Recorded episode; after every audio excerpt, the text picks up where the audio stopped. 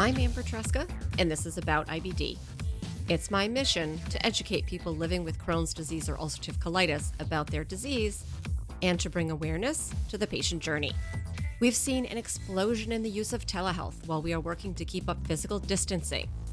Many practices are seeing patients in the office only when truly needed. That means we're all having telehealth appointments using a variety of different types of technology. Telehealth isn't new. After all, we've used the phone to talk to our physicians or other members of our healthcare team. What is new is that we can now use video calls or other technology to connect with our doctors, and that our doctors get reimbursed for these appointments. The pandemic has compelled government, providers, and payers to figure out how to make telehealth work for everyone involved. And it's about time. My guest is Dr. Neil Nandi, who is an associate professor of clinical medicine at Penn Presbyterian Medical Center and the University of Pennsylvania. Dr. Nandi is a gastroenterologist, a social media guru, one of the most energetic people I know, and a friend of the pod. I asked him to share his thoughts and ideas about telehealth. He makes some great points about how patients can prepare for telehealth appointments, and he also lets us know what it's like on his side of that video conference call.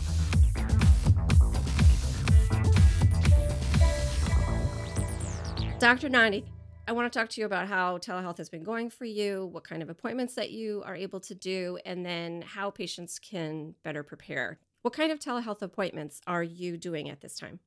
So really, we're doing pretty much all visits via telehealth. So, you know, I've been looking forward to telehealth for quite some time. Uh, even when I started my new position here at Penn, I never expected a pandemic to bring it my way, but I'm happy that it has. We are seeing um, pretty much all patients can benefit from a telehealth visit. The only disadvantage, and this is important to our patients, that telehealth cannot fulfill is a physical exam, right? And a second one, which is telescopes, right? I had to make the joke. Okay, we don't do telescopes anymore, and I don't know if you want me scoping you through a, a robot in another room, you know. But um, and I'm probably the only one laughing now. Okay, so telehealth has been really helpful uh, but but you know we can at least uh, get much of the history, much of the medicines, how you're doing, your clinical response, your clinical remission. But a physical exam is necessary in, in many cases. For instance, when people have a perianal abscess or a fistula that's active, and so um, you know one thing I don't want patients to think that oh you know they can't examine me. At least we can see through the telehealth visit, or even just a phone call, right? Just you know good old fashioned telephone, and then bring you back to the office because we are doing clinic visits for select patients when the situation mandates it. That leads me to my next question is that what kind of things might be going on that would prompt someone to say, okay, telehealth is not going to cut it right now. I need to go in. Are there any like sort of specific to IBD, but also maybe outside of IBD? Yeah, absolutely. So, I mean, patients, obviously, you know yourself best. Um, the signs and symptoms like fever, chills, sweats at night where you're shaking through your, your uh, sweating through your shirt, um, or unintentional weight loss. Weight loss you didn't intend on losing. You might look better for a few days, but then you're like, oh, this is too much. These are called constitutional symptoms or B symptoms. That's the medical jargon for it. And pretty much uh, any discipline, not just GI, we ask those questions. So if you're experiencing those, uh, call your doctor. Don't even just wait for a telehealth visit or not. Call your doctor, review it, but you're certainly going to want to come in if they're unexplained. Two, um, signs or symptoms of anemia. So Anemia, uh, low, low blood count, is very uh, subtle, insidious symptoms. It usually occurs very slowly from intestinal blood loss. So, signs and symptoms of anemia can be fatigue and uh, uh, low energy from low blood counts. Um, you can also have uh, feeling a feeling of being cold, short of breath, because if you don't have enough blood volume, you're gonna not enough oxygen pumping to your lungs and your heart and your brain. So you get make it short of breath, might be dyspneic, meaning short of breath when you exert yourself. Um, you also uh, might be dizzy, lightheaded, pass out. Okay, so those are signs or symptoms that you're either dehydrated or have a low blood count. And then the physical things, right? Um, if you have a perianal fistula, meaning it's hard to sit on your tuchus. So if you've already been through this, you know what I'm talking about. But if you this is your first go around, um, and you find that there's pain or pressure like there's like almost a pimple, okay, which is what an abscess is. It's a bigger pimple underneath your bottom, and you can't sit. Then you should you should come to the to the hospital uh, just for a clinic visit or go to the emergency room. Is there anything that patients can do to prepare before their telehealth appointment to make it go a little smoother, both for them and for the healthcare professional? Yeah, absolutely.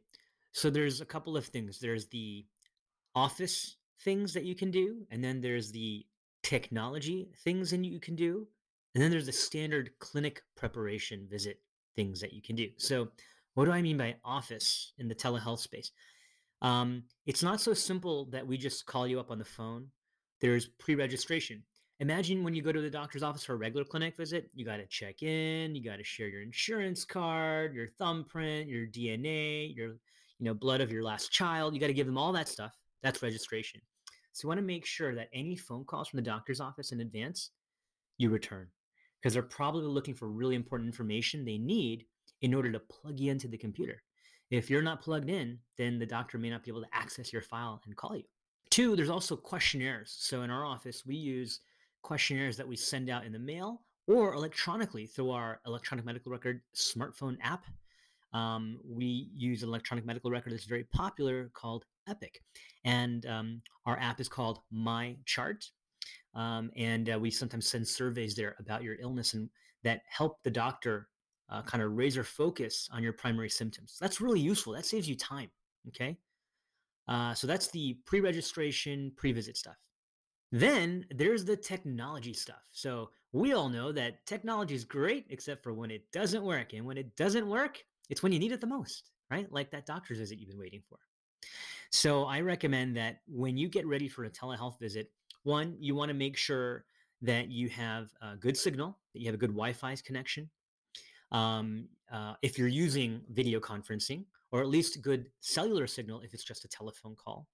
You want to be comfy, okay? Wear bottoms, okay, just in case it's video. Definitely wear a professional top, all right? Um, definitely seen some patients get up when they weren't supposed to do that on a video conference, uh, but it's okay, you know. Uh, so you want to be comfortable. You want to have uh, a good Wi-Fi connection, a good a good location. We're also not going to be disturbed right now we're doing telehealth uh, in quarantine. Uh, you know, you if you have kids or spouses or other people living with you, you want to make sure they're not interrupting your visit just for your own privacy and um, just for the smoothness of the visit. But then once people get back to a new normal, that's always going to be another challenge, right? So you want to make sure that um, again that you're in a comfortable spot, you're not going to get interrupted with people going to and fro. Then there's the standard stuff you do for a clinic visit. You bring all your questions, you uh, review your medications at home. Make sure that you don't need any new refills. I always recommend, especially for the vital immunosuppressants, that you check when your authorization expires. The insurance company will send you a letter that tells you when it expires. If you don't know, that's okay. Call your pharmacist. They're the unsung heroes that we uh, don't thank enough. Or call your doctor's office and find out.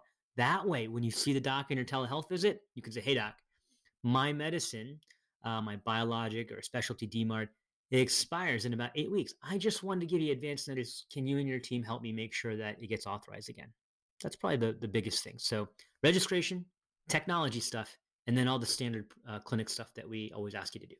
As far as all the paperwork goes, I know every doctor that I have does things differently. Sometimes you walk in and they hand you an iPad and you fill things out, and sometimes they still give you pen and paper, which is always fun.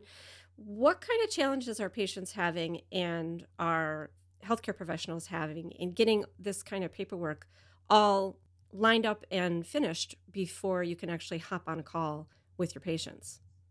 So most of it is the technology aspect. Um, so if you're uh, an individual who knows how to use your smartphone, you're probably going to be able to do this because the companies that design our interfaces design it um, for. And I'm not I'm not making this up by the way. I'm not insulting it, but for like an 11 year old to use. It's like we, we design education literature at a fifth to sixth grade level, fifth grade level actually, and, and we make sure that the applications are user friendly. At the same time, that is not always the case. So if you have technological issues, then um, there are IT helplines uh, that should be in the app or online or on the printed paper. And then, of course, you can always call the doctor's office and ask for help through their administrative assistants. I'm laughing because I have a 10 year old and a 12 year old, and they're way smarter than I am. So if the apps are built for them, Hey, no kidding. I mean, kids kids start playing video games. I mean, they're they're so stereoscopically and like they talented. They can type. They know how to use iPhones. You know, at the age of two, it's crazy. It it's very amazing the first time that you hand them something like that to see how they intuitively understand it. And I'm laughing too because we're distance learning and I'm having to figure all of this out. I don't consider myself a slouch in terms of technology, but but wow, it has been a serious learning curve. So I really feel for anybody that doesn't use technology on a regular basis because it, this has to be just such a you have to feel so unmoored if you're suddenly having to do this. Totally. There's one other thing I thought of uh, that uh, might be institution specific, depending on what software the doc is video conferencing with you. So, depending on the software, uh, you may not need to download a software program to your phone. Okay, Doximity has an app where the doctor can call you on a video call, but you don't need to download anything. You get a text message, you click on the link, and it opens up. That's very convenient. There's pros and cons to everything. There are other software packages such as Zoom, GoToMeeting, WebEx, BlueJeans. That's what we use. Um, that require that also require a smartphone or tablet or laptop download. They're very secure, and they require a meeting ID code. Meaning, if you can imagine in cyberspace, there's a virtual clinic room, and you can unlock it with a code. You get to go in, and the doctor goes in. Nobody else. That secures your digital privacy. So you may have to download a software before to your computer, and you may need a meeting ID code. And so if you get any phone calls from the doctor's office, they're probably giving you one and mailing you a meeting ID code. So again, if you know you're having a telehealth visit and you haven't received instructions, don't wait till the last minute. You know, call as far in advance as possible to prepare for any software stuff too. All of those interfaces that you mentioned, I've used with different clients. They all require a download. And I can't tell you how many times I show up for a meeting a couple minutes before the meeting and then, oh, shoot, I have to download this software. And then I'm five minutes late for my meeting. I So know. I think you definitely have to give yourself 10, at least 10 or 15 minutes to sort of go through all of that and sort that out.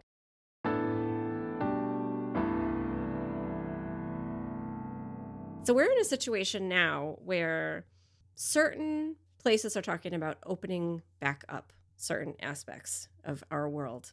What do you think that might look like as far as telehealth goes? Do you think you'll continue doing telehealth appointments or will institutions want to just go back to the way that it was before? What are your thoughts on that? Well, I think society has been completely changed by this, and especially in terms of telehealth. I think the whole crisis shows that we need a major overhaul. Um, I'll tell you, when things don't make sense in the world, I have this saying: if things don't make sense, it's usually because of money. Okay, and uh, you you and I both know that there is a huge convenience factor to telehealth. And there always has been. Telehealth isn't new, right? It's been around for a while. It's just been about money, reimbursement. And now insurance companies and corporations, they are forced, right? And the government and the state government, right? They are they are forced to change laws which are obstacles, right? Um, to telehealth. So now we're overcoming those barriers. So I think telehealth is here to stay. I don't think we're going to do 100% telehealth anywhere because, like we mentioned, telehealth is not a full um, replacement of a real clinic visit, right? The art of medicine is to see, put your hands, listen, and take care of a patient. Uh, so we're always going to need a clinic space. But I think the fact that telehealth saves a patient a whole lot of angst of travel time uh, sometimes hours to see it, right? Uh, parking. Some patients come stay overnight in a hotel for certain illnesses, right? If they have to go to a rare disease specialist. Um, also, uh, you know, having a ride to take you home, having to call in family or friends if you're not able to drive, right? Having to find bathrooms on your way, right? All these things affect our our community uh, so much, right? And telehealth can save them all that angst you know, we haven't gotten there yet, but one of the things I found is that patients are more comfortable when they're at home. They have less anxiety instead of coming to my office and, you know, and you know, they've been there a million times, but you know, it's it's you feel more comfortable when your own surroundings. So to answer the question, yes, I think telehealth is going to stay. I hope that I get to do more telehealth, but I it won't be a substitute um, uh, for all my patients, and I don't want it to be. Um, but I think uh, a lot of policies will change, and we've already seen some insurance companies uh, make amends to provide reimbursement uh, equivalently uh, for video conferencing and telehealth. So I think it's going to stay and it's going to be all for the better. Even so, you said you were looking forward to it and you gave some really compelling reasons to why it is good for patients and it's good for you and your colleagues. But this is all still new. So, how are you coping with it? How are your colleagues coping with it? You are very technologically savvy, but there might be people that are struggling with it a little bit more. Yeah, you know, it's a variable experience for everybody. It has to do with the individual clinician, doctor, nurse, um, pharmacist, nutrition, but it also has to do with the resources provided to you. So, in a resource rich system, meaning the institution's got the money to make good software, to have it all accessible to make it work, it becomes easier. Uh, but if you're, in, you know, as a clinician, if you're in a place where they don't have that capability, it's much more frustrating. In terms of the actual technological leap, it's not too bad. You know, doctors, uh, one joy of medicine is that every few years you change your electronic medical record and have to learn how to do your notes again, which is crazy. Um, but it does happen often. And so we're no stranger to it. The good thing, though, is about telehealth, it's not that huge a leap because we're documenting in the same EMR. We're just using a video camera, usually, ideally, in my opinion, and we're typing. So there is some learning curve, but once you get it down, uh, it's not so bad. And you can actually be very efficient. Not has telehealth been perfect? No, it, it can be frustrating. Um, and you do, in a good and bad way, you, you keep on schedule. But when you know that you need more time with the patient, you know, I've had some stress where I know I need to get to sit next to the patient. They're waiting for me in cyberspace. Uh, but I think that's just growing pains for me and growing pains for my patients. I'm very lucky. My patients know that if I'm late, I'm late for a good reason. Uh, otherwise, I think I've been doing much better, actually, if my patients are listening, of staying on time. Okay. And not and and still um, not rushing any part of the visit. So there's a lot of learn. There's a learning curve, but it's not so bad technologically. It's more about efficient time management. Um, and I actually think it's made me made me more time efficient and helped me actually listen to my patients more. That's really interesting. And I think something that will compel patients to ask for more telehealth appointments as we go forward and start to ease the physical distancing restrictions that we have right now. Especially if you don't have to sit in a waiting room and wait for an hour to see somebody. That's very attractive to me. this is new for all of us, although you are welcoming it with open arms, it sounds like. But have you learned anything about the way that you practice medicine in person via the way that you do it telehealth that has surprised you? Um, yes, but they're different. There, there may be odd things to some people, and they're kind of weird to say out loud. Oh, I love it. Let's hear it. Well, I'm a hugger, and um, I told you right. So um, I don't hug everybody, but I'm a hugger, and and um, it's a good relationship with most of my patients, and uh, you know, I, I miss that. You know, um, I uh, I think the other aspect is I have a healthcare team behind me that that makes healthcare work. I couldn't do it without them, so I don't get to see my team. Um, uh, you know, and, and you can. This is you know, my team uh, is a family in and of itself. You know, beyond my immediate family, right? So that dynamic has been um, you know hard to get used to, but I know that we'll we'll find a new normal. So I'm not too torn up about that. But as far as the visit itself, um, yeah, you know, just being able to be in the same person. There is something about sharing physical space that there's really no substitute for. I did notice that before we got the video conferencing aspect up and running, when I was forced to only do a telephone call, I'm a very good typer, so I don't need to look at a keyboard. But I found myself, and I think I'm a good listener to begin with, but I found myself listening even more. I would just close my eyes and just listen for the question and the answer from the patient. And, I, and you know, it, it actually paid off. You know, it helped me take a better history. Um, and, and I think that can still happen with video. But I think those are the differences. I, I, I still miss seeing the patient and sharing the physical space with them because it makes it a more humanistic interaction. I still think it's possible to create on video, but it, it'll never be perfect. Yeah, it's an adjustment. Are you spending much time at clinic anymore, or how are you um, dividing your time between your telehealth and then your in person? Yeah, you know, um, I'm I'm very fortunate.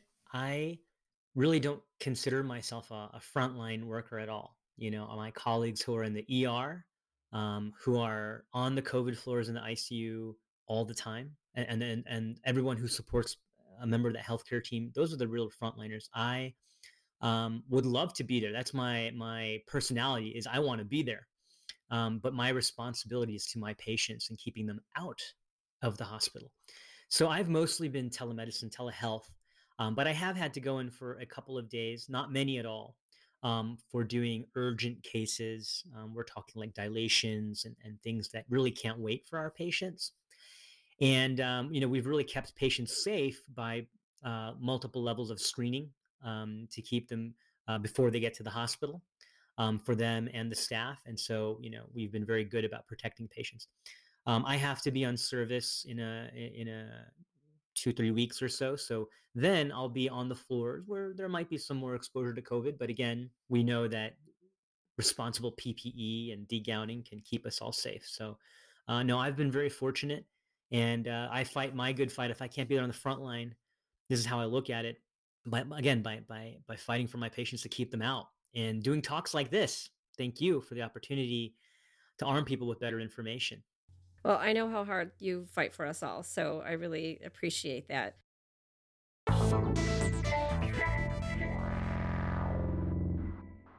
Anyway, is there anything else that you want to add or that you thought of? I think that, um, you know, just a message that our community already embraces and has shared with the world. So I've been very happy that IBD patients uh, have done this, which is, you know, there is this the message of stay at home um, and stay home uh, and stay safe. Um, and uh, I also, in turn, uh, by helping you stay safe to stay home, you, I don't want you to to think that your doctors and your and your care team uh, aren't there for you. I want you to know, and this is why we're doing talking about telehealth here we want to be there for you. We care about you. We don't want you to feel abandoned. And we will do whatever it takes to continue taking good care of you. So if you're listening to this, if you're a patient, you're a caregiver, you're a family member, remember, uh, we are doing whatever we can to take good care of patients. Where there's a will, there's a way. And uh, we're doing it in large part through telehealth. And when we have to, we will we will come to see you in person and take care of you. So I think that's an important message. We're not giving up on anybody. Thank you for that. I, I think the where there's a will, there's a way. That has been proven out over and over again over these last several weeks. Yeah. Thank you so much for talking with me. I really appreciate your time and thank you for everything that you're doing now and in the future and in the past for the IBD community because you are a force and we appreciate you. And make sure that um, you tell me all of your social media information Instagram, Twitter. Are you the same on every platform? I'm the same. I'm Fitwit MD on Instagram, Twitter, Facebook. That that comes out of Fitness Witness MD. So Fitwit MD. Don't be a nitwit. Be a fitwit. Oh my gosh. So um, that's my little slogan. I, but um, I thank you for having me, Amber. I just want to say um, you've always been a passionate advocate, and uh, the content that you put out, it's practical, it's real. People need to hear it. They don't know where to go, but when once they learn about you, it's trusted information. It's very much needed. And so if your listeners out there, she didn't tell me to say this. I'm just putting her on the spot here. Please, please shout, shout her out, put a message out, tell her how much you love Amber because we all do. Thank you, Amber. Oh, thank you, Dr. Nandi. You made like the rest of my week and probably next month too. So thank you for that.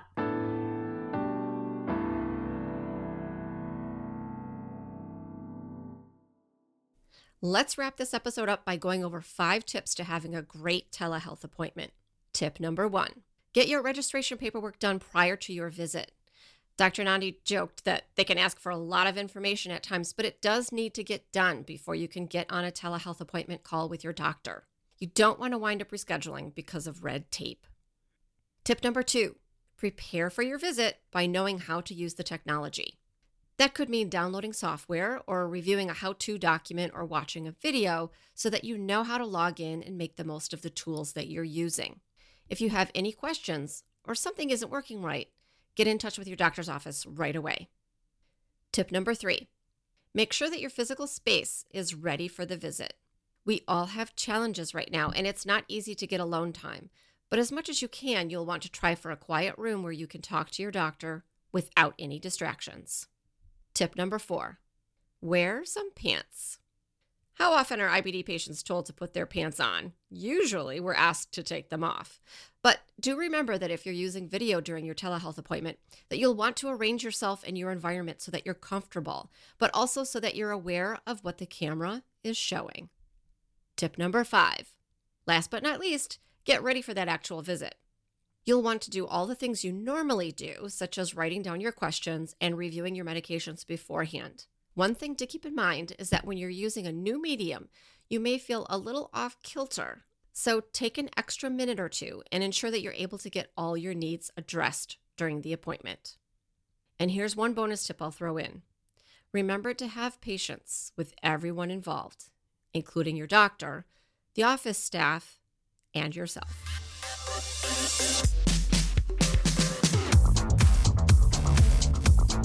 Hey, super listener. Thank you to Dr. Neil Nandi for taking time to answer my questions about telehealth. You can find Dr. Nandi on Facebook, Instagram, and Twitter as FitWitMD. I will put all of his information in the show notes and on the episode 69 page on my site, aboutibd.com. You will also find links to more information about telehealth in the show notes. For more updates, follow me as About IBD on all social media or on my site at aboutibd.com. As always, don't take my word for it. Check with your healthcare team about anything in regards to your IBD. Maybe you're not opening up your podcasting app as much as you used to. Or maybe you find you have less time to listen because of how the pandemic has changed your day to day life. I want you to know two things. The first is that my show is for all ages, so anyone can listen with you, and I actually encourage that. The second is that if you head to aboutibd.com, you can sign up for my newsletter, and I'll email you whenever I have new episodes or other content. Thanks for listening, and remember, until next time, I want you to know more about IBD. About IBD is a production of Mal and Tal Enterprises. It is written, produced, and directed by me, Amber Tresca. Sound engineering is by Matt Cooney. Theme music is from Cooney Studio.